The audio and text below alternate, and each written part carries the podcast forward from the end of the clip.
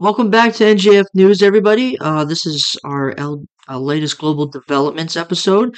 Um, just to, before we start, make sure to follow us on all of our social medias at NGF news for Twitter and uh, TikTok, and then NGF underscore news for Instagram. So we've got three topics today that we're going to discuss that are fairly interesting. Uh, the first one is Russian fears of U.S. expanded presence in the Asia Pacific. The World Bank agrees to a $7 billion five year partnership with Egypt and the vote of no confidence in Paris and a failing French government. Question mark. Question mark. um, so we're just gonna go straight into the bat um, with Russia's fears of a U.S. expanded presence uh, in the Asia Pacific. Um, so on March 22nd, Russia announced that some of its Bastion coastal defense missile systems were deployed in Paramushir.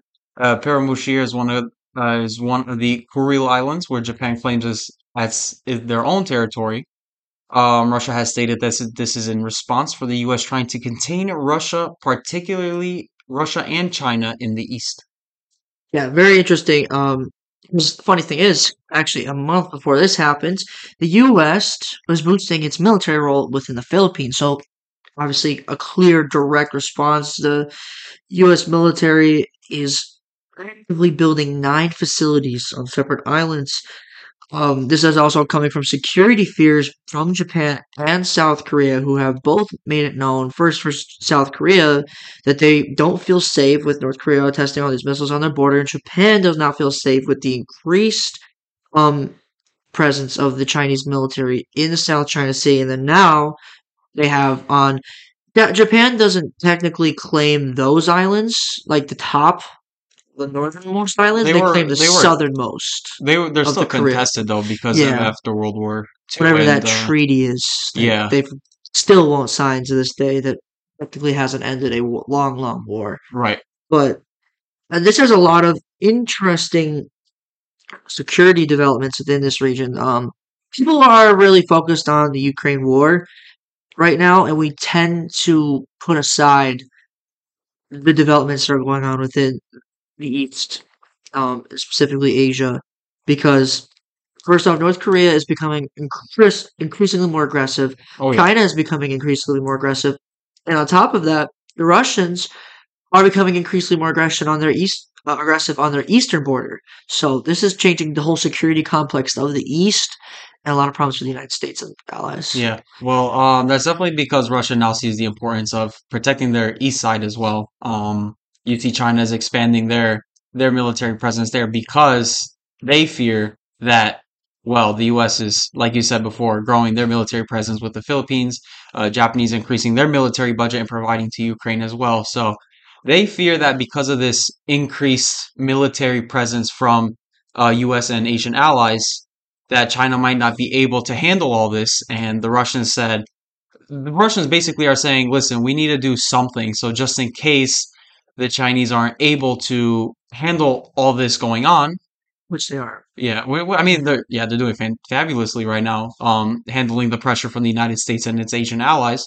But they also need a more direct involvement. Just in, it's more like an insurance policy, is how I see, um, how I see this. Yeah, in my eyes, it's very interesting because the Biden administration has lowered the military budget from about nine hundred billion dollars to seven hundred and eighty-three billion. So that's a big budget cut. Yeah. And mostly due to the fact that we've been pulling out of the Middle East because it's becoming a more secure region outside of Iran and Israel's conflicts and Syria and Yemen, um, which has been also been going on the better side as well recently.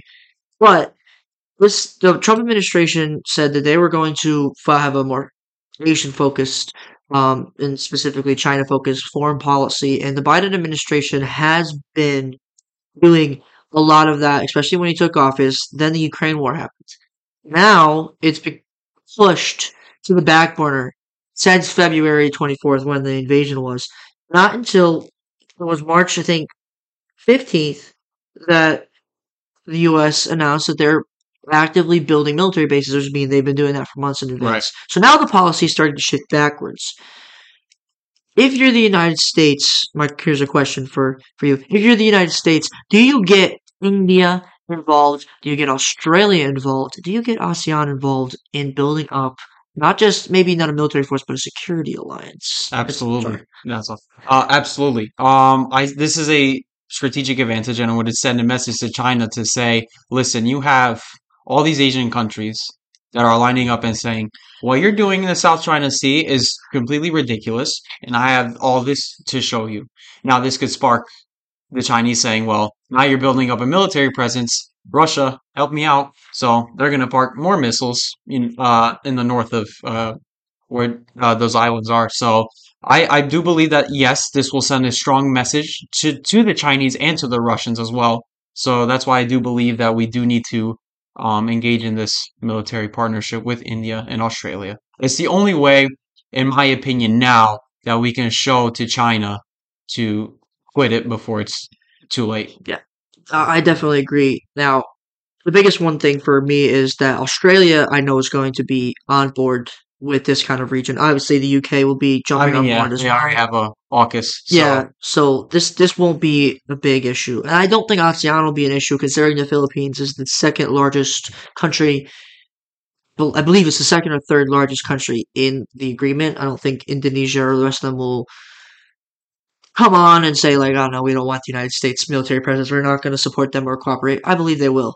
The biggest issue is going to be getting India to cooperate because of the recent um friendliness between China and, And India in yep. terms of economics. There's still a lot of, you know, obviously cultural and religious things that Some are border butting disputes too, heads. right? Yeah, border disputes, Border stuff like that. well. But economically, they're becoming friends, and Xi is trying to become an ally with India, considering that also India relies a lot on Russia, Russian oil, to be Right. I mean, yeah, it's very interesting to see um, what what the Indians are going to do these next couple of months, maybe years. Maybe they want to accept full Chinese support. Maybe Yeah. they're like, okay, well, we don't believe in the U.S.'s uh, strong military presence. We don't believe that the United States is helping us economically. Um, China, we invite you uh, completely to uh, help us out in India, which I hope that doesn't happen because they're India and the United States. What they do have is a lot of students that migrate back and forth between the United States and India, Yep. which the youth could could say like, listen, we we don't want China. We want to work with the United States. So the youth is also going to play a major part in whether or not uh, the deciding factor of who does China partner with.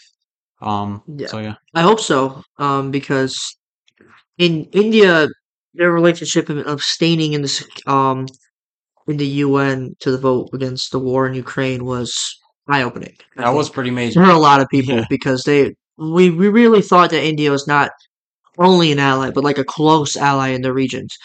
Uh, so hopefully they'll.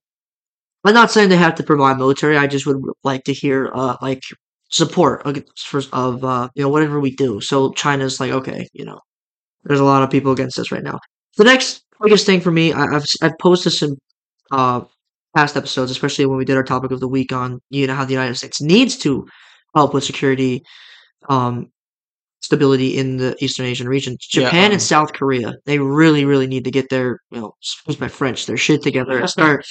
Start becoming friends Yep. for the time being. They don't have to solve all their issues, but they got to do something. Please watch that episode. Um, just so you know where we're talking about. Yeah. Um, But- but yeah, I totally agree that they, in order for this strategic alliance to work, that the one of the biggest, um, what's the word I'm looking for? Not drawbacks. It's uh setbacks. Yeah. One of the biggest setbacks is the South Korea Japan relationship. They're Mhm. kind of like in a love hate situation when the U.S. is. They're like, oh, okay, uh, nothing's happening here, and then when the U.S. is not there, they're like, I hate you. Please leave. Um, but yeah, um, just to add a little wrench uh, into this talk. Uh, what what I'm thinking here is when I was reading up on this, was this an attempt for Russia to start possibly supporting China to put tensions in Taiwan? Is this the start of something new in that region? Because what I'm thinking is, what if Russia is like, okay, how do we get the Chinese to directly support us militarily? What if we start some sort of initiative where we start creating tensions in that area to give the Chinese the upper hand in Taiwan to try to uh, kind of serve as like a distraction? Yeah. So that that's what I'm thinking. I think that could this could be the start of something, and that their eastern front is going to be more militarily active. Yeah. In my opinion, maybe it's a so big if.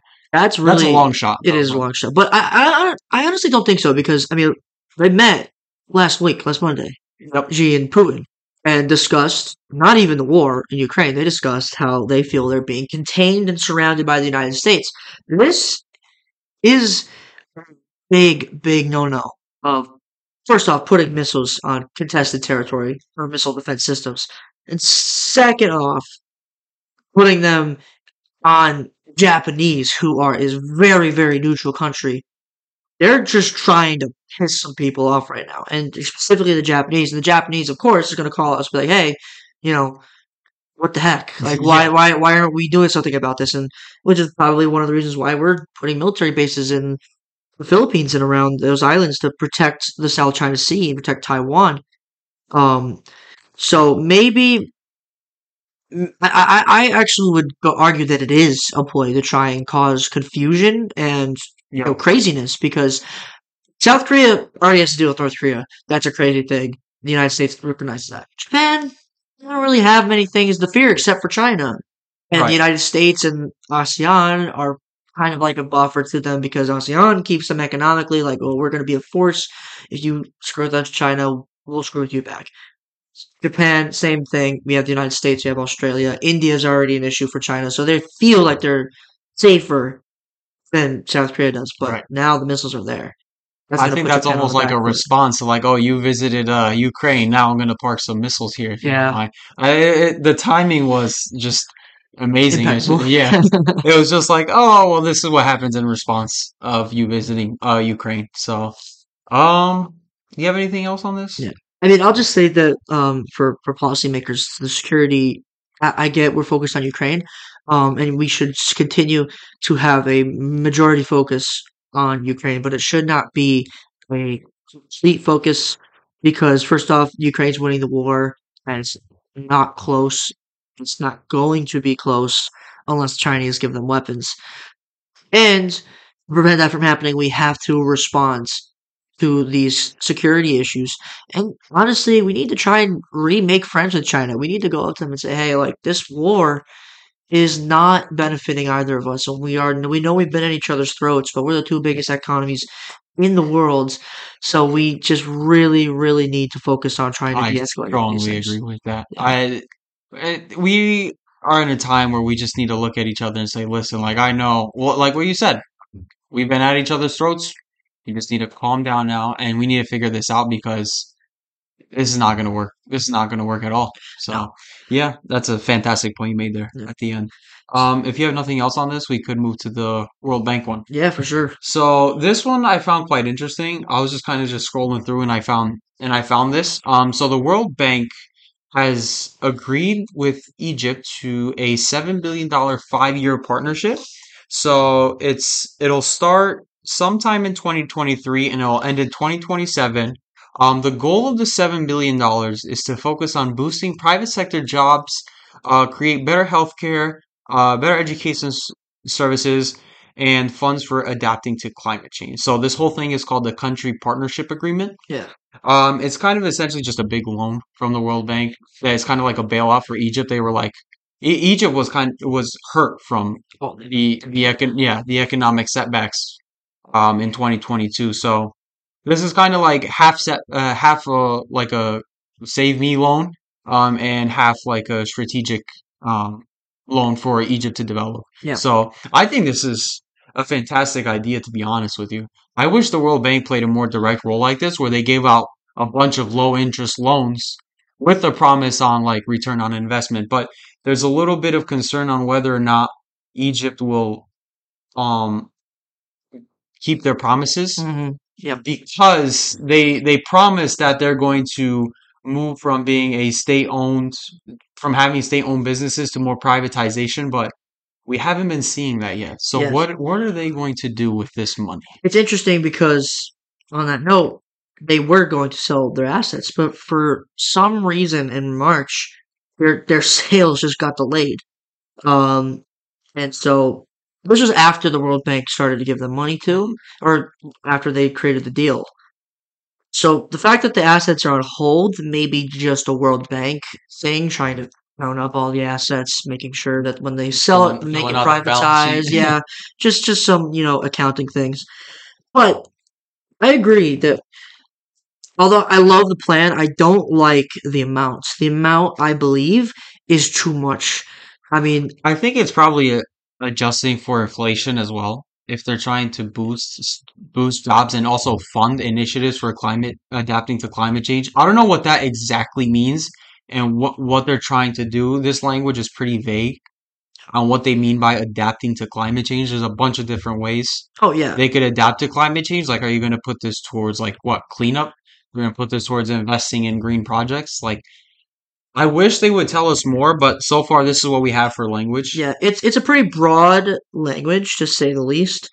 Um, and so this this is my this is my big issue with the seven billion specifically going straight to Egypt.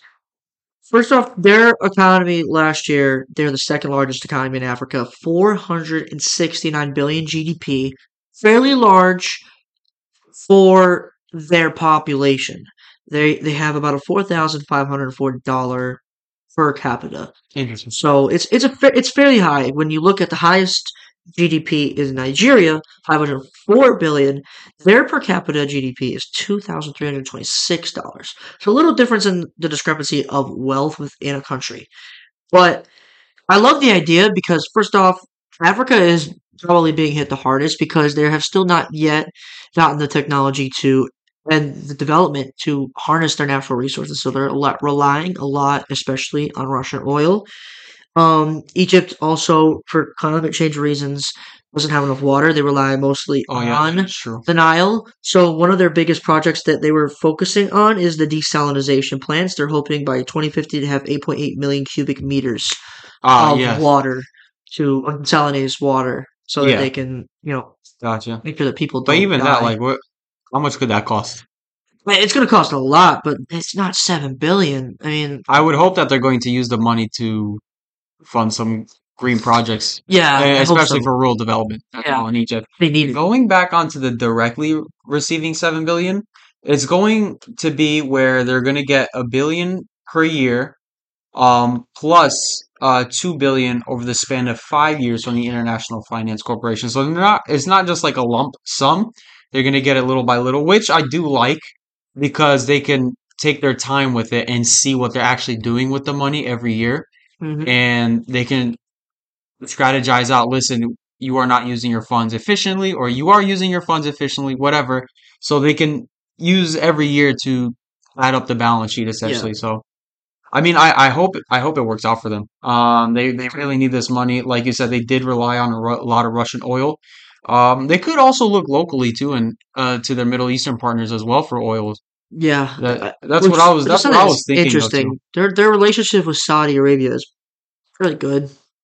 Um, as of recent years, um, it's it used to be horrible with Turkey, but now they're back in discussions Right. on normalizing relations. But I mean, for for here here's my biggest problem with the seven billion because I, I get it, they're doing it over years.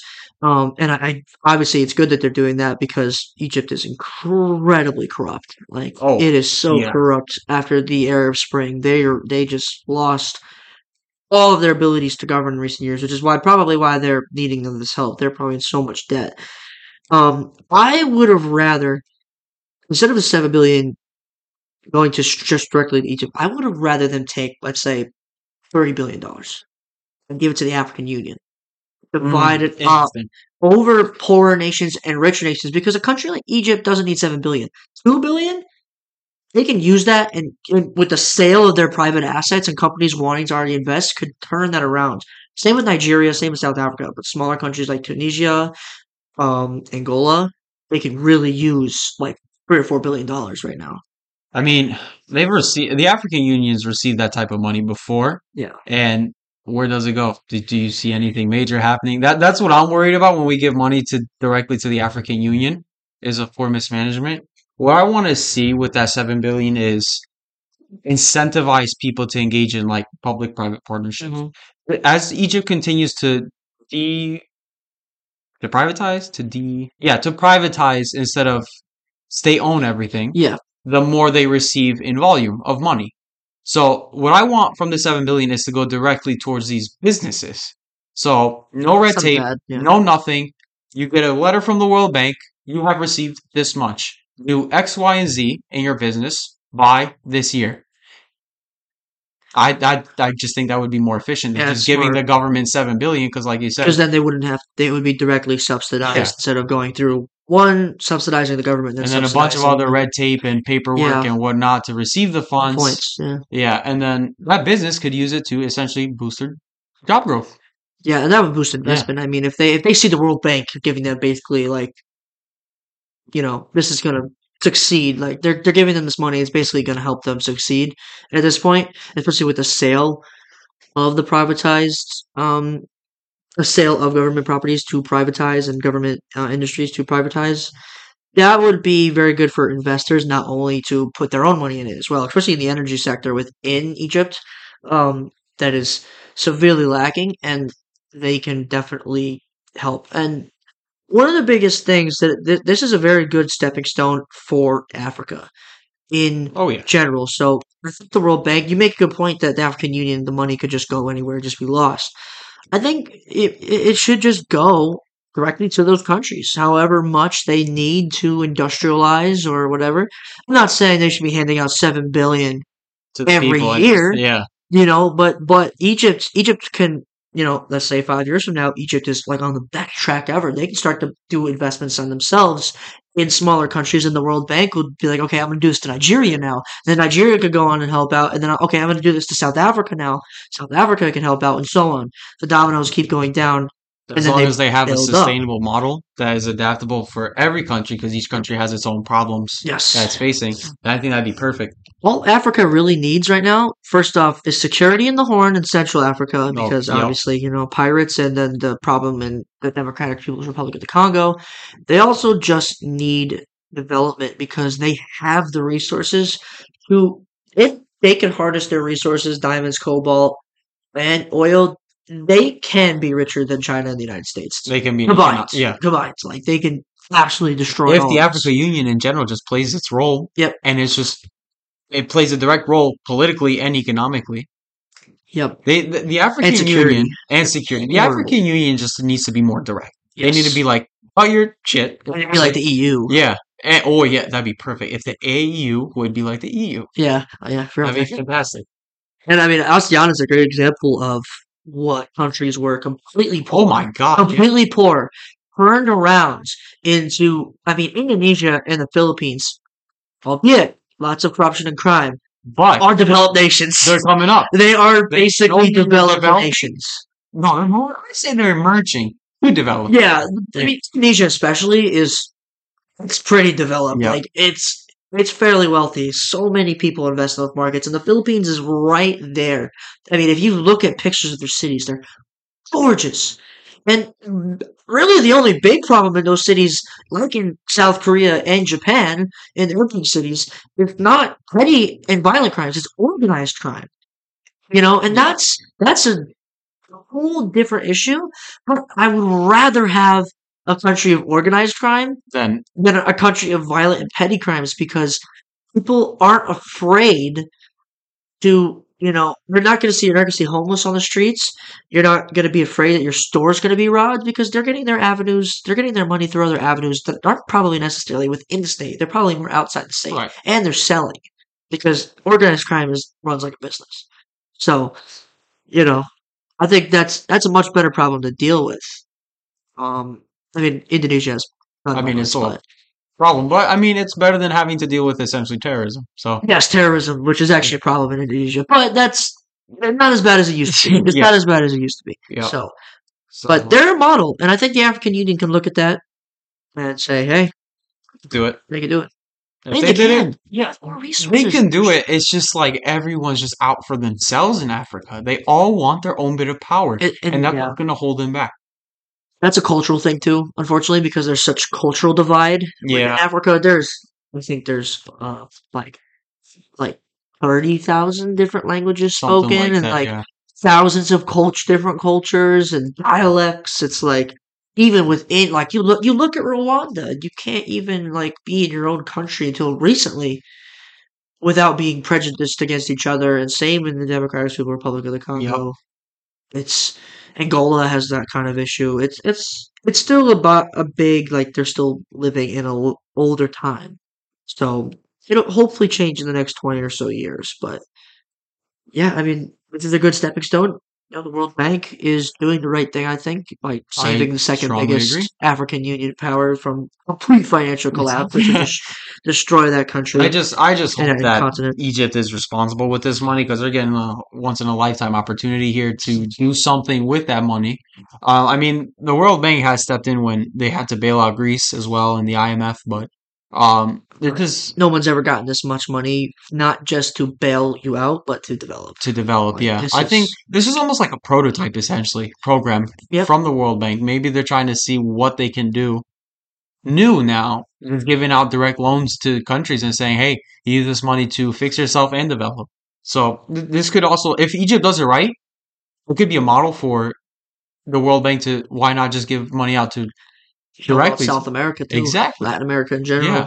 So more like a pilot program in my eyes, but I just hope Yeah. that you know what the what what else they could do here is they if Egypt successfully uses this money and keeps up with every single promise in whatever agreement they made. You know, we don't obviously know the details of every single agreement, what they do with that money. Yeah. But they should just turn it into grants.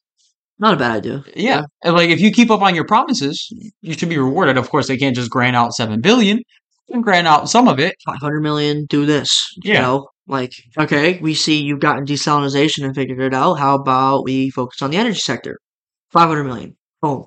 Yep. Subsidizes it. And that's how you incentivize. Even you, that's how you incentivize innovation in a country too. Mm-hmm. They're just like, okay, look, they're getting five hundred million, just figuring this stuff out. Yep. And that gets your people going, and that's get your basically forces your government to move from being state owned to now encouraging privatization. Yep. Because people are getting all this money. So Yeah. They're, hopefully we see that too. Uh, we're gonna. I mean, it's a five year thing progress, so we'll see what they do with the seven billion. But I- I, hope they become one of the most developed. Well, they turn from develop. Are they considered they're, emerging yet? they're emerging. I'd say Egypt. I'd say Yeah. Egypt is pretty. Emerging. They're developing. Yeah, they're Yeah. developing. So I just hope we see like a little bit of a, not even a little bit. I want to see some progress actually, until now to twenty twenty seven. I mean, I, the, the biggest thing for me over the, the five year mark is that it's not, you know, it's it's like a like please do this fast. It's not a you know we're gonna do this by 2050 and then someone else comes in and they're like, oh, I don't want it anymore. Yeah. You know, this is like a let's get this done. Let's show that in five years we can do this. We could do more than what the SDGs yeah, what the called SDGs out are for doing. twenty thirty. Yeah, and then we can, you know, keep proving that we can do this consistently. Yep. Um, Egypt's obviously a corrupt nation. If can, if has, if they get the ability and they do this over the five years, they can start saying, you know, it's not impossible. It's not possible for developing for corrupt nations to turn around. And Egypt is not incredibly, incredibly corrupt. Right. They're corrupt, but they're not like um, the Philippines. You know, they're not like the Philippines or Brazil. Right. You know, so they can definitely, definitely turn it around. That's all I got for the uh for that one. You Yeah. want to go on to France now? Yeah, let's go to the developing. See what's going on. All these other countries are doing great things in the developing world, but the developed world is on, a, on another one right now. Yep. First world problems right here. We're going to talk about. Right Oh, yeah. So, France pension reform, I think, even if you don't watch the news, you've seen this, you've heard about it, I we've talked about it.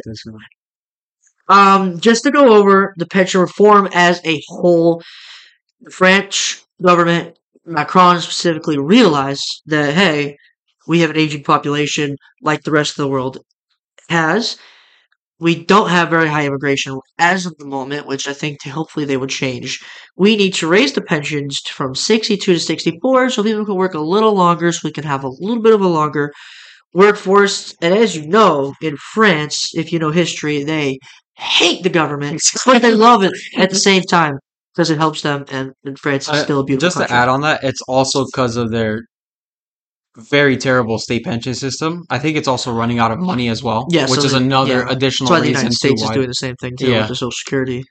But there's it's a whole mess in, Yeah. in uh, France right now. Macron, who's been on the hot seat, decided to make it even hotter, and he decided to invoke, I think it was Article what was it? I have it here. Article five or Article fifteen. I forget which one of the French Constitution, which basically allows them to override anything the National Assembly does and Still doing push anyway. this through. And so he did that, but they got put on hold because the nat- the National Assembly said, "Hold on, What are you doing? what are you doing? You can't do that. We're going to have a vote of no confidence." And oh my goodness, they lost by nine votes, To be which is crazy. to be more specific, it was 278 MPs from both left and right parties, Yep. and they needed 287 votes to topple the government. Essentially, that was unbelievably close. Imagine had that been successful. Yeah.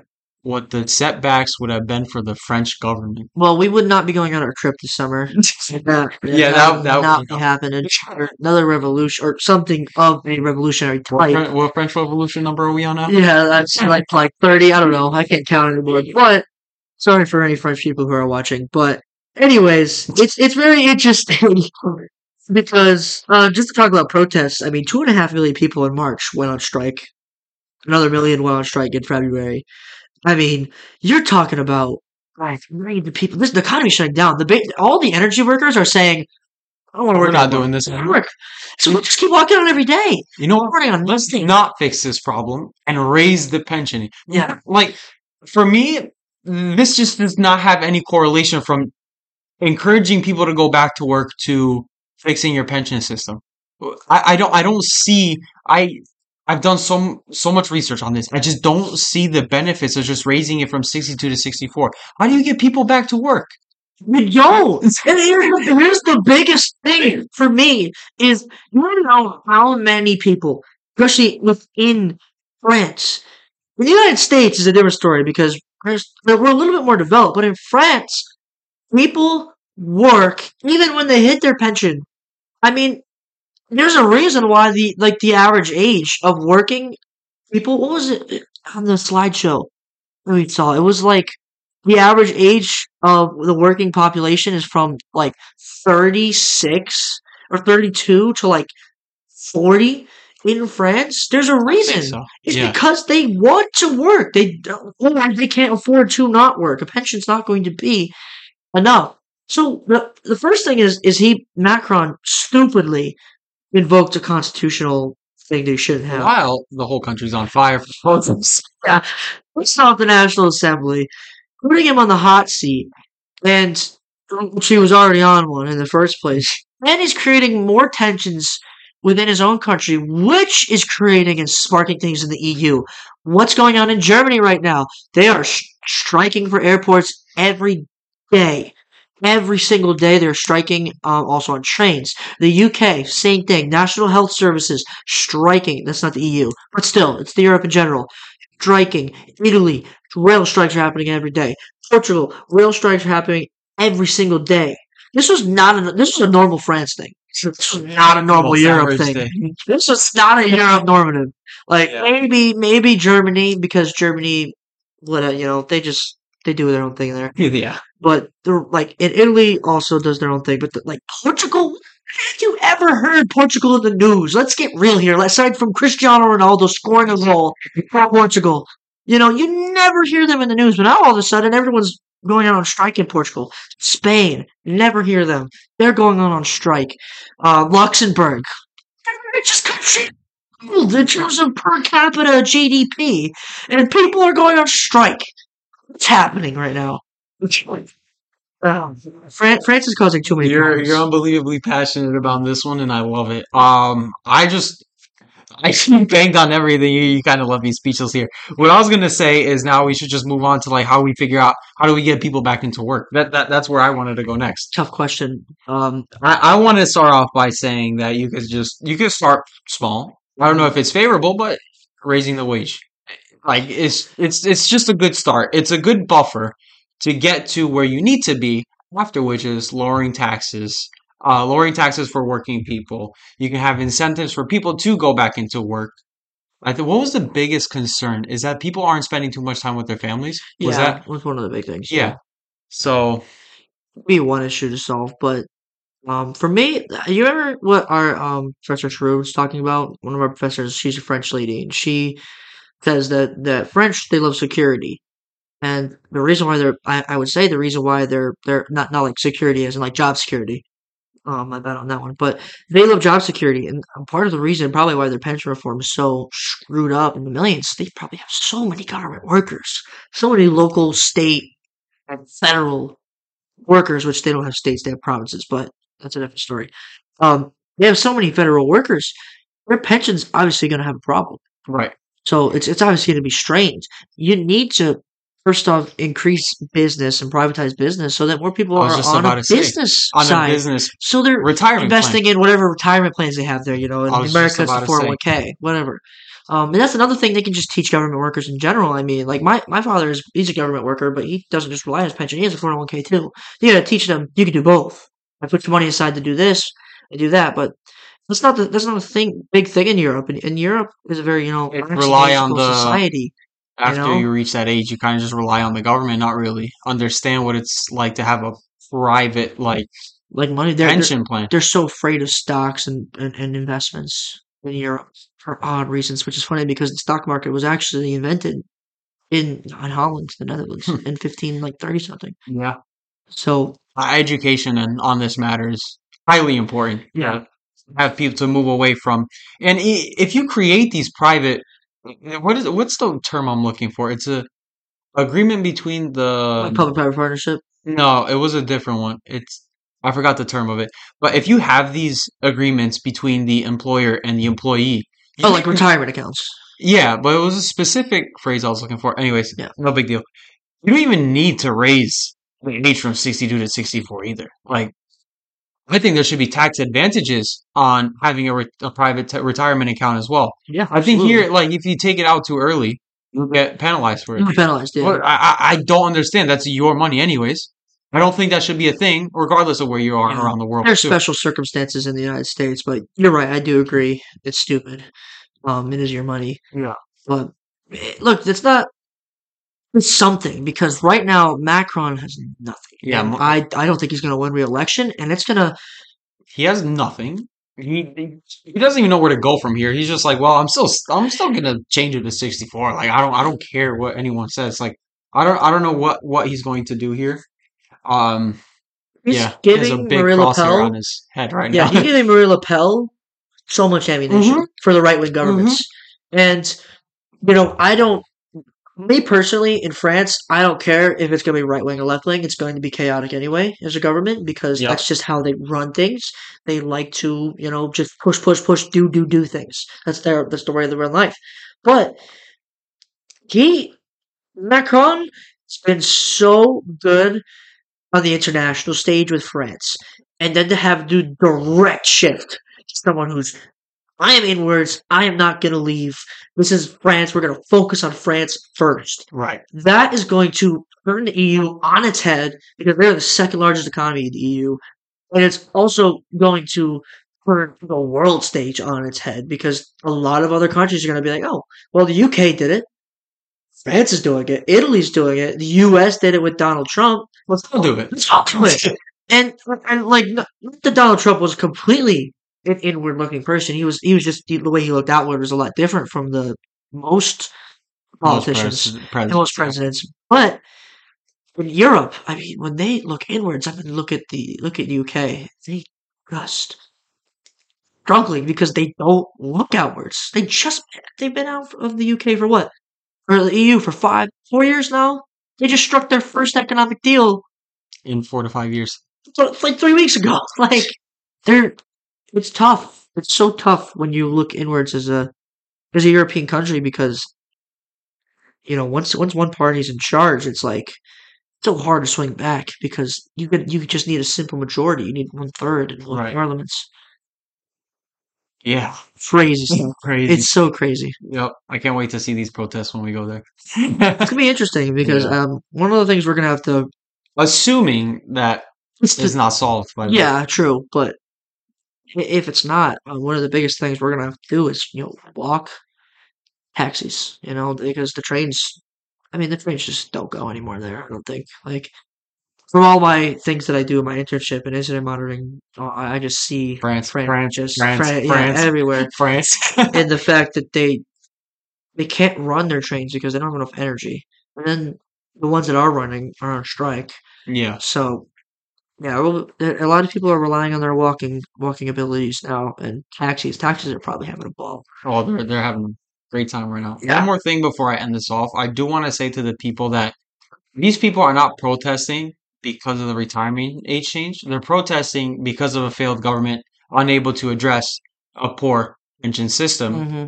unlivable wages, and the economy in general. They're not because I've seen I've heard a lot of people saying, "Oh, the French people are overreacting. They got to work another 2 years." This is way more than just that. They're protest they've been protesting and now it's just it's getting worse because the French government is doing nothing about it. I just want to put that out there before people think like the French people are just overreacting and that they could work another 2 years. Yeah, I'm not saying they couldn't. I'm not saying yes. It's just not the salt. It's not It's the, just not the solution to the a bigger entire problem. Yeah. yeah, they got an economic problem. We'll raise the working age another 2 years. That is What happens in the next two years then? You know what happens? what are you now do? what? They, Oh, they- oh, oh no. yeah. We'll figure that out later. I think that's a lot of the people's biggest problem is like, okay, they're raising it two years, but what's your plan? What's your plan? What are you gonna do afterwards? What Because you that's even what they, save in those two years? What do the people get in those two years? An extra what, thousand euros? Not many. Not not not many. And- not not much money. And what does the what can the government do in two years to fix this incredibly lopsided economy? They they already had one to two years to try to fix it. They- yeah, they got nothing. there- there's nothing else to do. There's no action plan. There is no implementation process. There is nothing. Yeah, Macron is not very. He's in the hot seat, and he's not been very good at you know pleasing the people. He's he's dealt with a lot of blows, including that yellow vest thing and then COVID. But this one, I mean, if I, I say if if something else goes through that's even remotely controversial, like a little bit, Yeah. his vote of no confidence could go through next time. I was just about to say, what if there's another no confidence vote? is going to be in shambles. Oh my! They're going to be in shambles because Macron's going to have to either elect someone himself or Have the National Assembly elect someone Uh, or have general elections. Yep. So, and obviously, you're, the people are going to want general elections. They're not going to want him to choose or the National Assembly to choose. Yeah. They want they're going to want general elections. So Crazy this is very very important to keep an eye on for the next uh, next month or so.